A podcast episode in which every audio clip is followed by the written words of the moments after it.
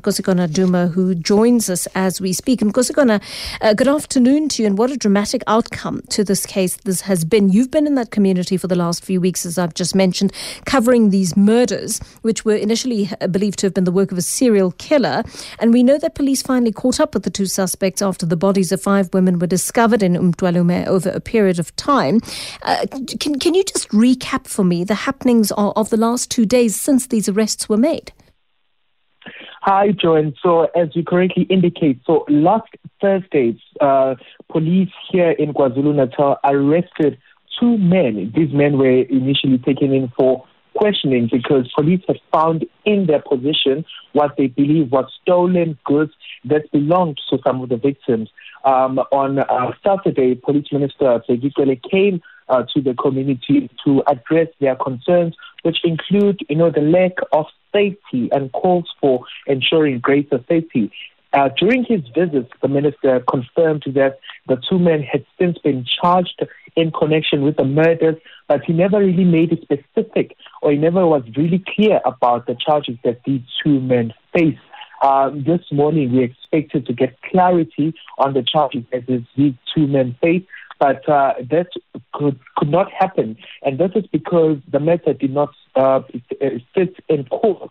Um, we know that uh, 41-year-old Sipha Mandla Khomo committed suicide uh, in the early hours of this morning. In fact, we are told uh, in a statement by the Independent Police Investigative Directorate that uh, Mr. Khomo had, had was uh, going through a cross-examination process with the police and was taken to his police cell just after midnight.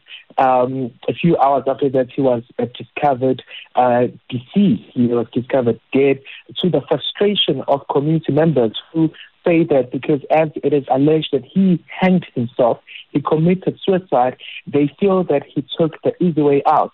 But back on the issue of the second suspect, a 35-year-old man who was initially taken in with Khomo, um, you know, for questioning, that matter could not sit in court. And this is because the National Prosecuting Authority decided that there was insufficient evidence um, linking him to the murders, and therefore he is a free man. Um, Police Minister Bheki Cele, who was also in Umthwalume today, was frustrated about this, saying, um, in fact, the 35 year old man was linked in the case uh, through evidence that was expected of Khomo. Um, and now uh, police are now having to do more work, conduct more investigations. But he is, of course, vowed that he will continue to, to, to, to, to investigate the matter up until they are satisfied that this, these murders of, of women in Umthwalume have been looked at thoroughly to the community's satisfaction. Joanne. I, I just don't understand, Nkosikhona, why the second suspect has been released if there was some sort of evidence linking him to the crimes. Mm. So um, the the suspect, the second suspect, was released according to the NPA. This is because there is simply insufficient evidence for him to stand trial. He will simply be he will simply get off scot free. So they don't feel that they have enough strong evidence against him. Um, a police minister, Bheki um, did say that when these two men were taken into police custody, he said it in Zulu, he said, um, uh, which I'll shortly translate, he said, Kukono bayayazi simply meaning that there is something we found in their possession which, so, which, which shows that they had a clue um, in relation to the murders.